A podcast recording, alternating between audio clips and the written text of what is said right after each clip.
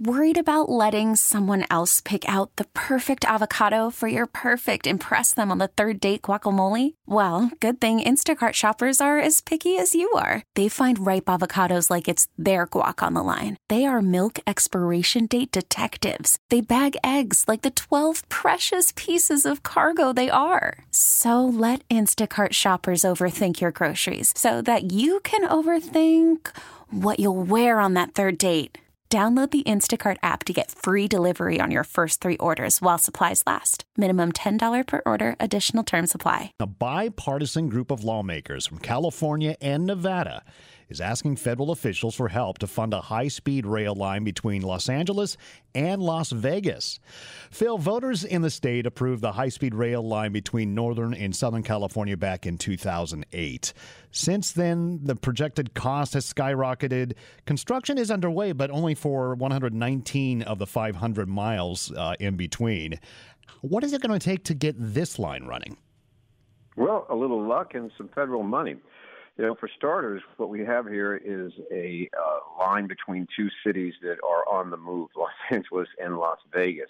We're talking about a uh, already has the right-of-way set up here. It would follow Highway fifteen uh, from outside of Los Angeles up to the Las Vegas Strip, okay? So they say that would increase the tourism. You know, if you were in L A for a couple of days and you wanted to go to Vegas, this could get you there. Now, the other thing is it would be a big job push, okay? It would make, create about thirty-five thousand jobs for the building and then one thousand permanent jobs at a cost of about ten billion dollars. And they've got a private operator that's ready to go on it. They're already running a high-speed rail in uh, southern Florida between Miami and Palm Beach and are expecting to expand it to Orlando. So it's got a lot of good things looking for it. And right now, it politically, it might be the right time as well. So we're talking about two different lines, the, the one being proposed between L A and Las Vegas, the one that's kind of sort mm-hmm. of being built between San Francisco and L A. Both of them going to get the money? Both of them going to be completed?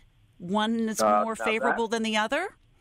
That remains to be seen. I'm going to give you the political side of this and how it comes to funding, at least on the federal level. The Vegas people and the high-speed rail people in California both want to use money from that infrastructure bill that the Biden administration passed. And uh, there's money available. Now, here's some of the politics of it. One, the Las Vegas line has the backing of unions, and so does the uh, San Francisco to uh, L A. They both have big union backings. That's a plus. That's going to get attention in Washington. But one of the differences is, is that the Las Vegas line goes through two states rather than Calif- just California. And here's the political equation on that.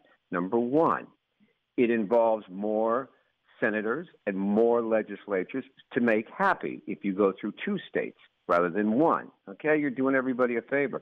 Second of all, it's a presidential election year coming up, and Nevada's at play. So there's an impotence to make Nevada happy, and that could play in as well.